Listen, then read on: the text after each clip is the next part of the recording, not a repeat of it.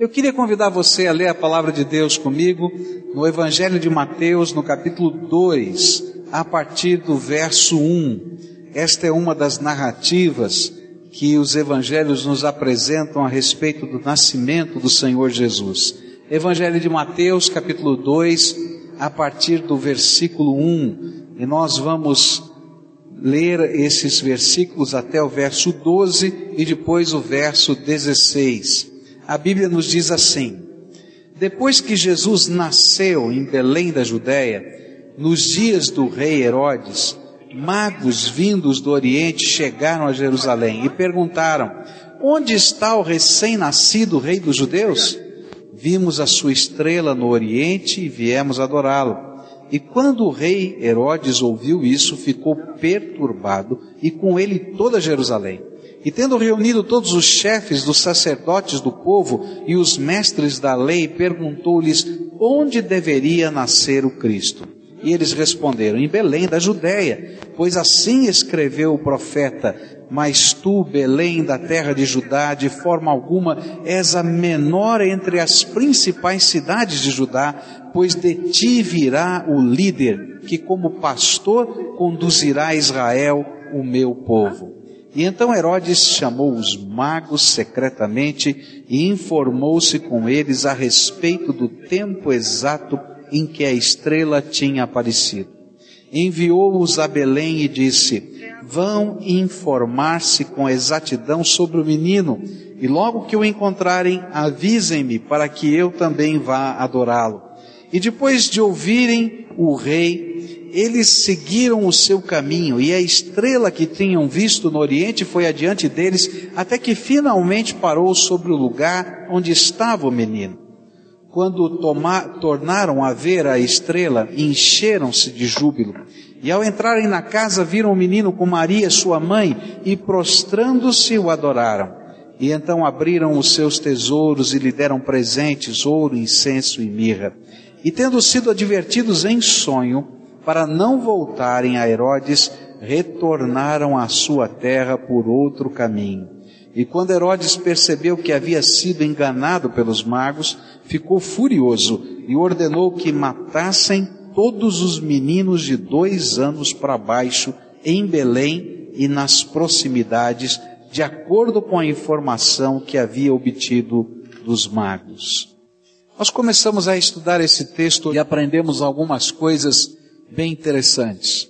A primeira delas é que nesta experiência, nessa narrativa dos magos vindo adorar ao Senhor Jesus, a gente vai encontrar uma mensagem de Deus sendo dita àqueles judeus e a todas as pessoas da terra, que o Evangelho é uma mensagem de Deus e uma bênção de Deus para todos os povos da terra.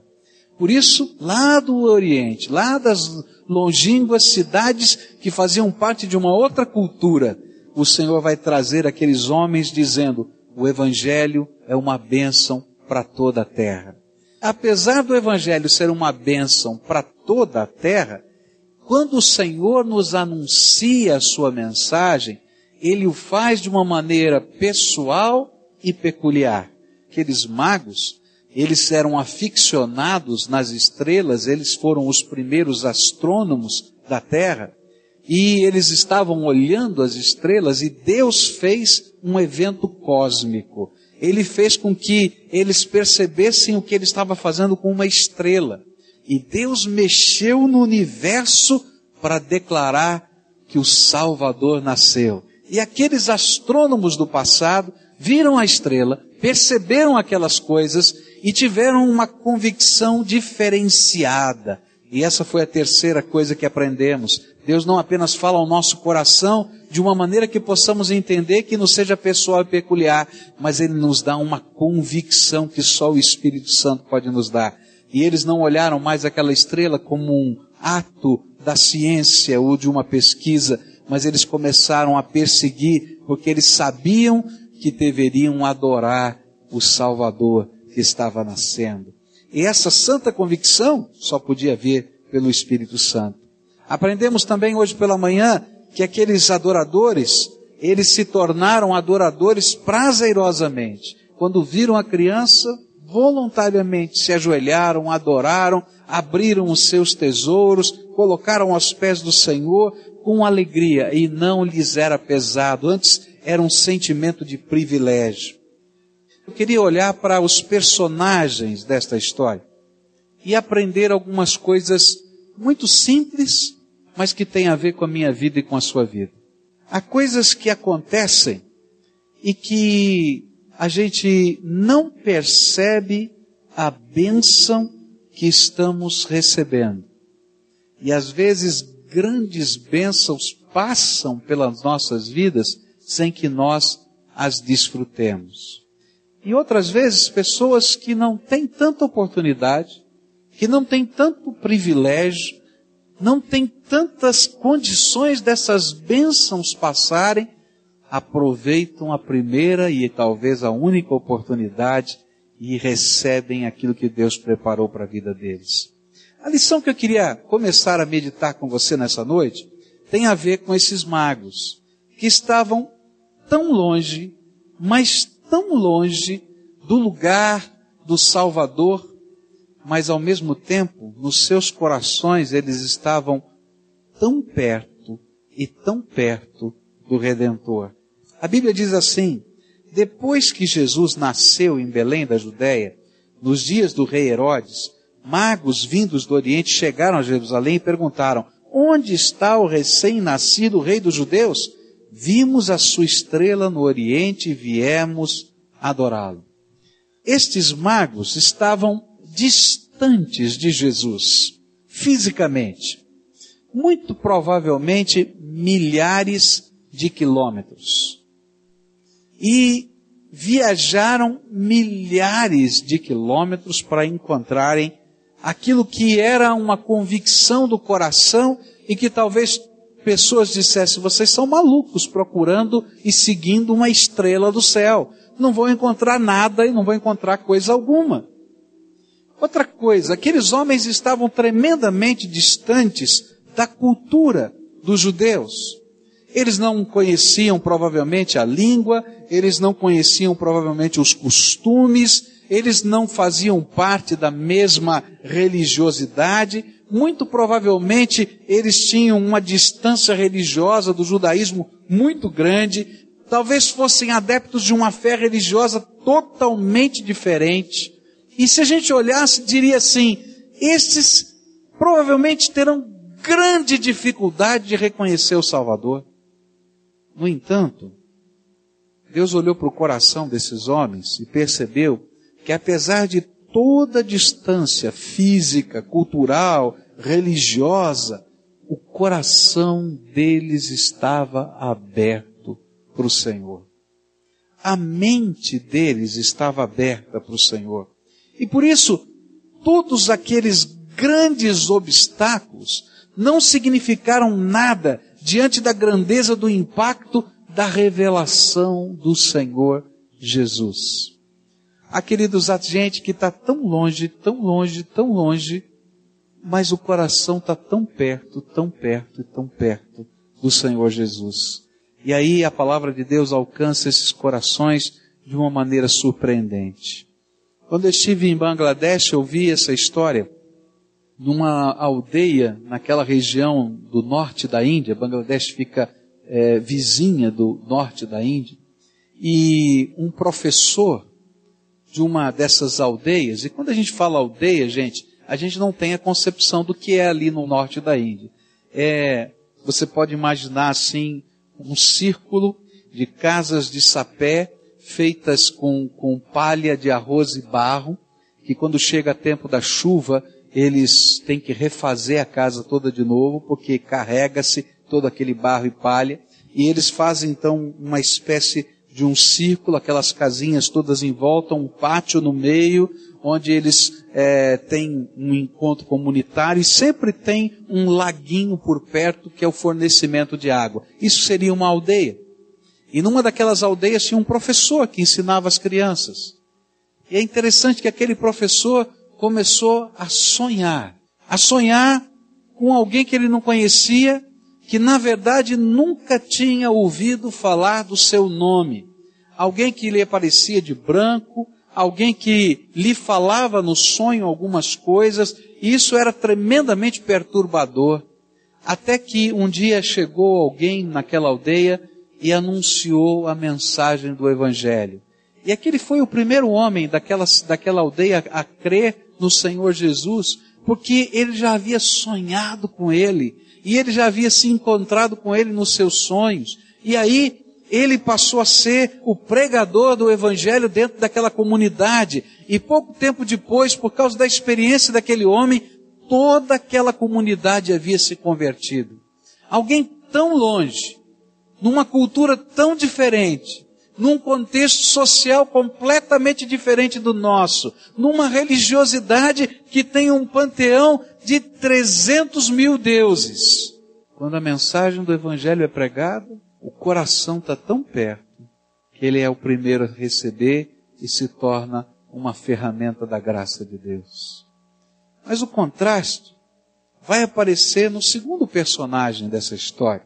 Um personagem que está tão perto tão perto, mas ao mesmo tempo está tão longe e distante do Senhor Salvador Jesus. Olha só o que diz a Bíblia. Quando o rei Herodes ouviu isso, ficou perturbado, e com ele toda Jerusalém, e tendo reunido todos os chefes dos sacerdotes do povo e os mestres da lei, perguntou-lhes, onde deveria nascer o Cristo? E eles responderam, em Belém da Judéia, pois assim escreveu o profeta. Mas tu, Belém, da terra de Judá, de forma alguma és a menor entre as principais cidades de Judá, pois de ti virá o líder que, como pastor, conduzirá Israel, o meu povo. Esses eram os líderes religiosos do judaísmo. Eles eram os sacerdotes, os professores da lei. Eles estavam tão perto. Eles estavam perto fisicamente. A cidade de Jerusalém para a cidade de Belém tem apenas oito quilômetros. Tão perto do contexto cultural. Sabe, eles podiam entender, eles podiam compreender os símbolos todos, porque a cultura judaica toda foi semeada pelos símbolos, pelos significados da vinda do Messias. Eles estavam tão perto porque conheciam as Escrituras. Eles estavam tão perto porque lá no coração eles esperavam a vinda do Messias. Eles estavam tão perto. Mas a Bíblia diz que nenhum deles foi procurar o Messias na cidade de Belém. A Bíblia diz que nenhum deles encontrou o Messias na cidade de Belém. Por quê? Porque eles estavam tão distantes em humildade. E por isso não o procuraram, nem o adoraram. Eles estavam tão distantes da humildade de deporem os seus tesouros aos seus pés. Mesmo que esses tesouros fossem todo bagagem e tradição religiosa que eles carregavam. É interessante como às vezes as pessoas que estão mais perto da graça e do poder de Deus são as que mais lutam com aquilo que Deus quer fazer na sua vida. Eu tenho visto algumas coisas interessantes acontecer. Eu tenho visto, por exemplo, jovens, senhores, senhoras, pessoas de cabelo branco já, que foram criados dentro de uma família tremendamente temente a Deus, que conheceram o poder da oração, que viram milagres de Deus acontecendo na sua casa quase todos os dias, que viram as misericórdias de Deus serem, serem derramadas, tão perto, tão perto, e de repente tão longe, porque todas estas coisas, toda essa palavra, toda essa verdade, todas as respostas de oração, parece que não batem no fundo do coração, porque falta a humildade da gente se render e deixar Jesus ser o Senhor da nossa vida. Você sabe por que aqueles homens não foram procurar o Senhor Jesus em Belém? Olha que coisa estranha.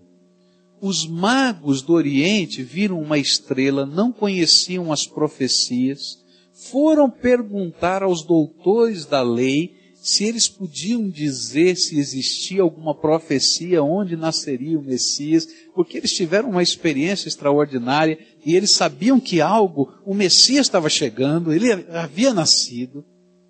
Eles vão, leem as Escrituras, anunciam a profecia, pregam a profecia, mas não vivem. Os magos vão sozinhos para Belém.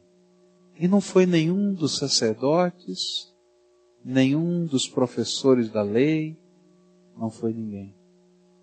E por quê? Por quê? Talvez eles se achassem tão dignos que se Jesus tivesse nascido, teria que se apresentar na sinagoga e dizer: estou aqui, vim. E não o contrário. A gente buscá-lo de todo o coração. A Bíblia diz: buscar-me-eis e me achareis quando me buscardes de todo o vosso coração. Há pessoas que se escondem atrás de uma tradição religiosa, mas não vivem a experiência da fé.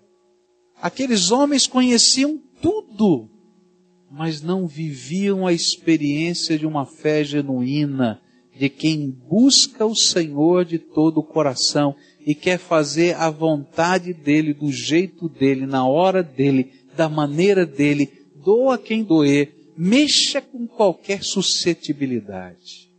Falta humildade. Com certeza, aqueles magos do Oriente ouviram muitas pessoas dizendo: vocês são loucos, estão seguindo as estrelas aí, que negócio é esse? Mas eles tinham uma convicção santa, aquela que só o Espírito de Deus nos dá, de que o Salvador tinha descido. E a palavra de Deus nos dá essa convicção dos moveres de Deus na nossa vida. E quantas vezes nós que temos sido tocados, mexidos, chacoalhados pela graça de Deus, nos tornamos tão distantes do Deus que nos abençoa com a sua graça. Talvez você seja uma dessas pessoas, daquelas que conhecem e sabem tudo mas não respondem à voz do Espírito Santo no coração. Daquelas que já sabem até o que o pastor vai fazer na próxima vírgula. Você já conhece? Sim? Não, agora o pastor vai fazer assim, agora a ordem do culto é assado, vai acontecer isso. Você já sabe tudo. Mas o coração não se rende. E sabe o que acontece? A gente perde a benção. É interessante que no discurso daqueles homens, certamente, Cada um dos professores da lei daquele tempo queriam dizer e diriam no seu discurso: Eu quero ver com os meus olhos quando o Messias chegar. O Messias veio e eles não viram. Ou melhor, viram e não reconheceram. O Evangelho de João diz assim: que Jesus veio para os seus e os seus não o receberam. Queridos, há muitos de nós que estamos tão perto, tão perto, mas algo aqui dentro de nós nos faz ser alguém que está tão longe e tão longe da graça. Eu tenho visto alguns maridos cujas esposas oram por eles anos.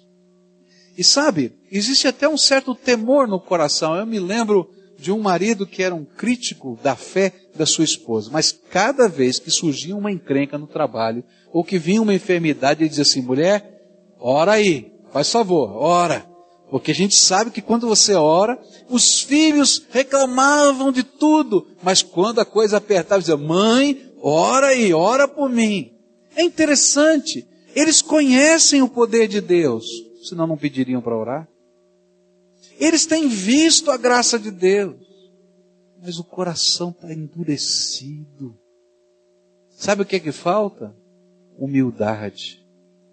Humildade para buscar Jesus de todo o coração. Se há uma coisa bonita nesses magos, é que eles não se importaram com a distância, eles não se importaram com o custo, eles não se importaram se tinham que parar de fazer o que estavam fazendo para encontrar o Messias. Eles entenderam o princípio do Evangelho. O princípio do Evangelho é uma coisa muito simples. Buscai primeiro o reino de Deus e a sua justiça, e todas as outras coisas vos serão acrescentadas. Aqueles homens buscaram primeiro o Senhor, o Salvador, e encontraram. E as outras coisas foram acrescentadas, porque a graça de Deus é assim. Mas há muita gente que tem, está tão perto, mas tão perto, e ao mesmo tempo tão longe, simplesmente porque não querem fazer do Senhor o primeiro na sua vida. E sabe, não dá para fazer de Jesus um acessório. Ou ele é o cerne da nossa existência, ou nós não conhecemos o verdadeiro cristianismo. Me entristece saber que às vezes a gente se esconde até dentro da religiosidade. Esses homens eram religiosos. E por causa da sua religiosidade e escondidos nela, eles não buscaram o redentor que esperavam. Tão perto, mas tão longe. Terceiro personagem que eu queria destacar é Herodes. A Bíblia diz assim: Então Herodes chamou os magos secretamente e informou-se com eles a respeito do tempo exato em que a estrela tinha aparecido. E enviou-os a Belém e disse: Vão informar-se com exatidão sobre o menino, e logo que o encontrarem, avisem-me para que eu também vá adorá-lo. E tendo sido advertidos em sonho para não voltarem a Herodes, retornaram à sua terra por outro caminho. E quando Herodes percebeu que havia sido enganado pelos magos, ficou furioso e ordenou que matassem todos os meninos de dois anos para baixo, em Belém, nas proximidades, de acordo com a informação que havia obtido dos magos. Herodes também estava tão perto, oito quilômetros. Também possuía o conhecimento, porque foi ele o intermediário entre os doutores da lei e os magos. Lhe foi explicada e revelada a profecia e lhe foi também anunciado a experiência miraculosa que os magos viram nos céus. E sabe o que é que me intriga? É que eu acho que Herodes acreditou nesse negócio. Isso me intriga. Porque de alguma maneira ele ficou impressionado com essas coisas. Ele sabia que algo sobrenatural estava acontecendo. E se os doutores da lei tinham dificuldades até para crer e até para procurar, Herodes não. Ele não tinha dificuldades. Mas ao invés de adorá-lo, ele tenta destruir aquele que merece a adoração. A presença de Jesus, a dignidade de Jesus, a glória de Jesus, o propósito de Jesus, aos seus olhos, não parecia uma bênção, mas uma ameaça. Ameaça ao quê? Ao seu estilo de vida, à sua autoridade de rei, à sua dignidade, ao seu poder humano. E por isso, ele não somente não queria adorá-lo, como se tornou um perseguidor. É interessante como a história se repete. E a gente vai encontrar em vários momentos da história a igreja sendo perseguida e vários cristãos sendo mortos ao longo da história por causa disso. De alguma maneira, aquela mensagem não somente incomoda e não somente mexe com o coração, e a gente sabe que tem alguma coisa acontecendo, e a gente reconhece que há algum tipo de poder se manifestando, mas como a gente não pode compreender ou dominar esse poder, ou controlá-lo a nosso bel prazer, então eu começo a lutar contra Deus. É interessante isso. Mas isso não acontece só na história. Eu conheço algumas pessoas que estão lutando contra Deus. Você conhece algumas? Estão lutando com Deus. Sabem que Deus existe. Sabe que Deus tem poder. Sabe que Deus fala ao coração. E Deus já falou o coração deles, Deus já tocou-lhes a alma de alguma maneira, eles têm na sua vida algumas marcas profundas de Deus intervindo, mas continuam lutando com Deus.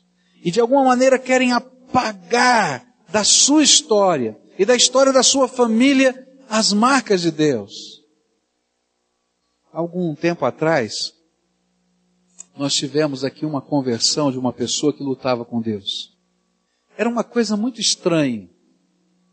Uma família que servia a Deus, a esposa e as filhas, servindo ao Senhor. E é interessante porque as meninas, tremendamente ativas na vida da igreja, Deus deu alguns talentos e alguns dons especiais, e todos nós da igreja ficávamos assim na primeira fila, na fila do gargarejo, para ver quando aquelas meninas elas encenavam, cantavam ou participavam de algum evento, pela maneira como Deus as usava. Uma delas até um chamado de Deus para a obra missionária, coração ardendo, mas quando chegavam em casa, era uma briga, uma confusão, uma luta tão grande. E quantas vezes aquela menina veio orar comigo? Ora pelo meu pai. E a gente ficava olhando para aquilo e dizia assim, como é que pode? Puxa vida, devia estar celebrando. Aqui, uma coisa tão bonita de Deus na vida dessa garota. E recentemente esse pai veio a se converter. Aleluia, gente. Mas alguém que lutou com Deus, brigou com Deus, e por brigar com Deus, brigou com seus filhos, brigou com a sua família. Havia uma revolta instalada, porque de alguma maneira as coisas estavam acontecendo. Eu conheço gente que está brigando com Deus porque quando Deus começa a mexer na vida da gente, Ele não dá uma pintura de branco no nosso, no nosso estilo de vida e diz, olha, tudo bem, passou a mão na cabeça. Não! Ele começa a mexer na nossa estrutura de vida. E tem uma coisa que a gente precisa aprender. Deus não abençoa o pecado. Aquilo que a Bíblia diz que é pecado, Deus não abençoa. E muitas vezes Deus começa a trabalhar no nosso coração. E ele começa a dizer: Filho, eu tenho um propósito para a tua vida, eu quero abençoar você, mas eu não posso, a tua vida está enrolada, você tem que entregar algumas coisas para mim.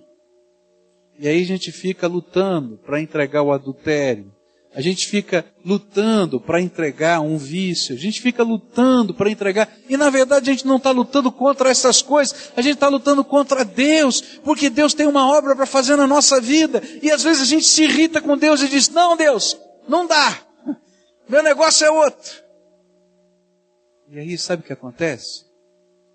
O nosso coração fica tão duro, tão duro, que a gente deixa de ser indiferente mas nessa luta, a gente machuca as pessoas que nós mais amamos. E passamos a lutar com os nossos queridos e não percebemos que nós somos só humanos. Que todos, quem pode lutar contra Deus e vencer? Diga para mim. Tem jeito de ganhar? Você já perdeu porque ele é poderoso e você não é. Você já perdeu porque você é mortal e ele é eterno. Você já perdeu porque é ele quem vai julgar a tua vida por toda a eternidade. Você já perdeu porque se ele tirar a mão de bênção, nem comida dentro da sua casa você tem. Que loucura.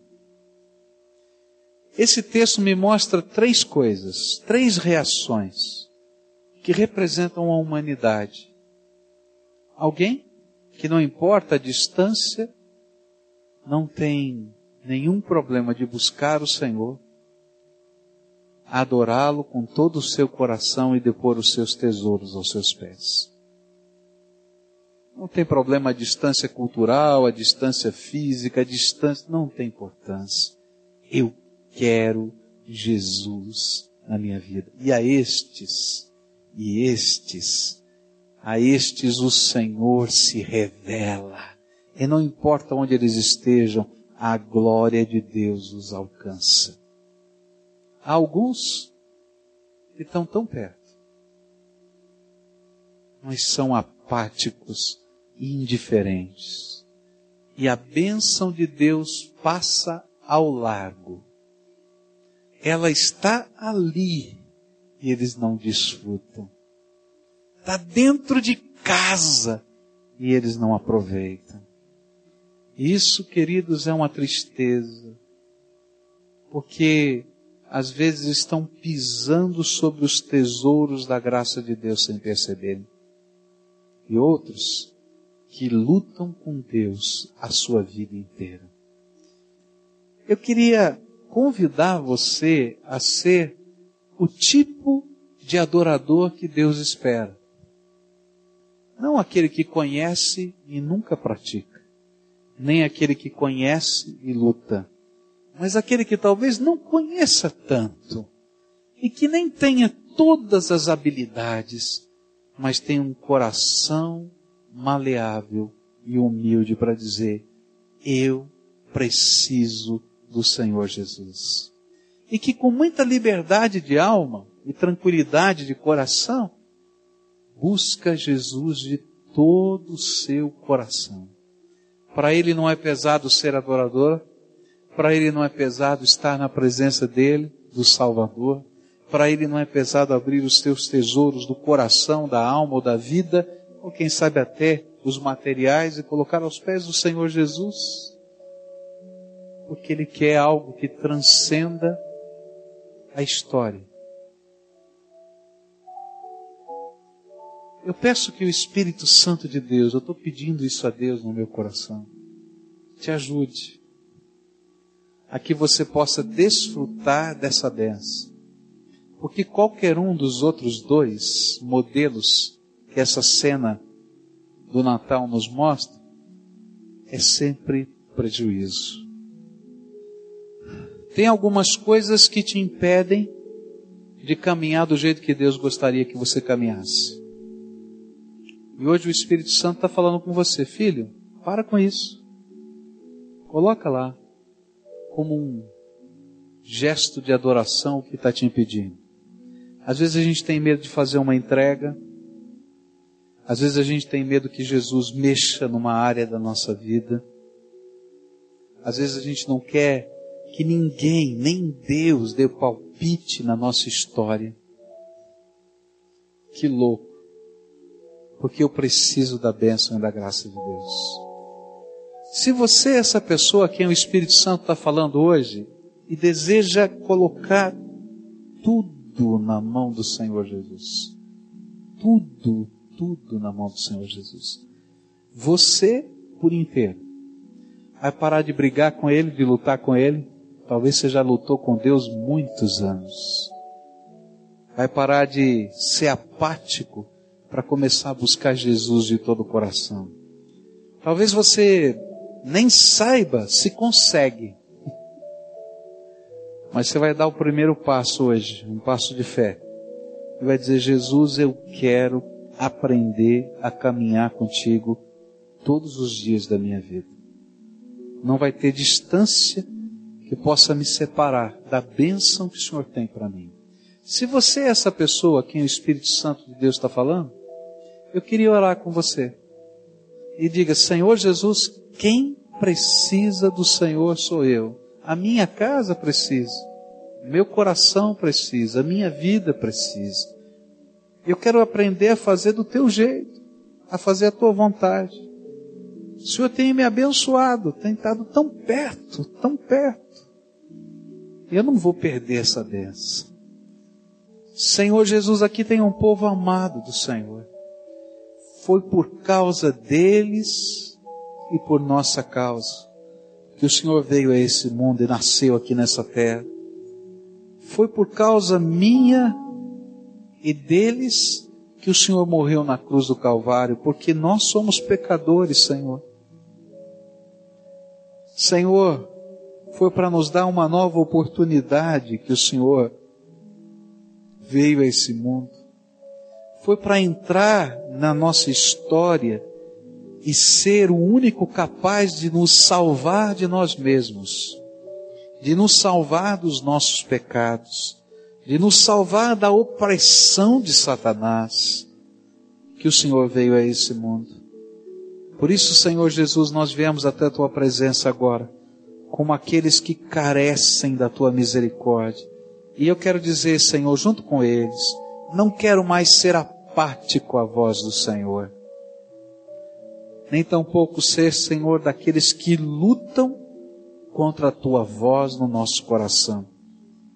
Mas eu quero te pedir, Senhor Jesus, vem agora com teu Espírito.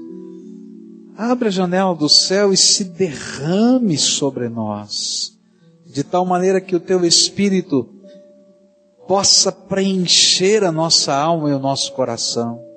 E nós possamos, Senhor, ser de verdade salvos, transformados, abençoados pela tua graça.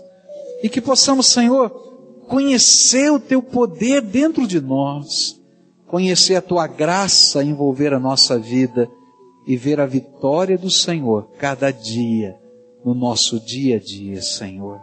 Ó oh, Pai, põe a tua mão de poder. Há pessoas aqui que têm sofrido, têm sofrido perdas, Senhor, têm sofrido desgraças têm sofrido dentro da casa, dentro da família, e estão machucados, Senhor.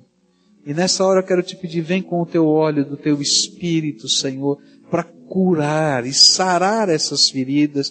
Não como quem, Senhor, apenas dá uma maquiagem, mas entra na história deles e seja o salvador deles.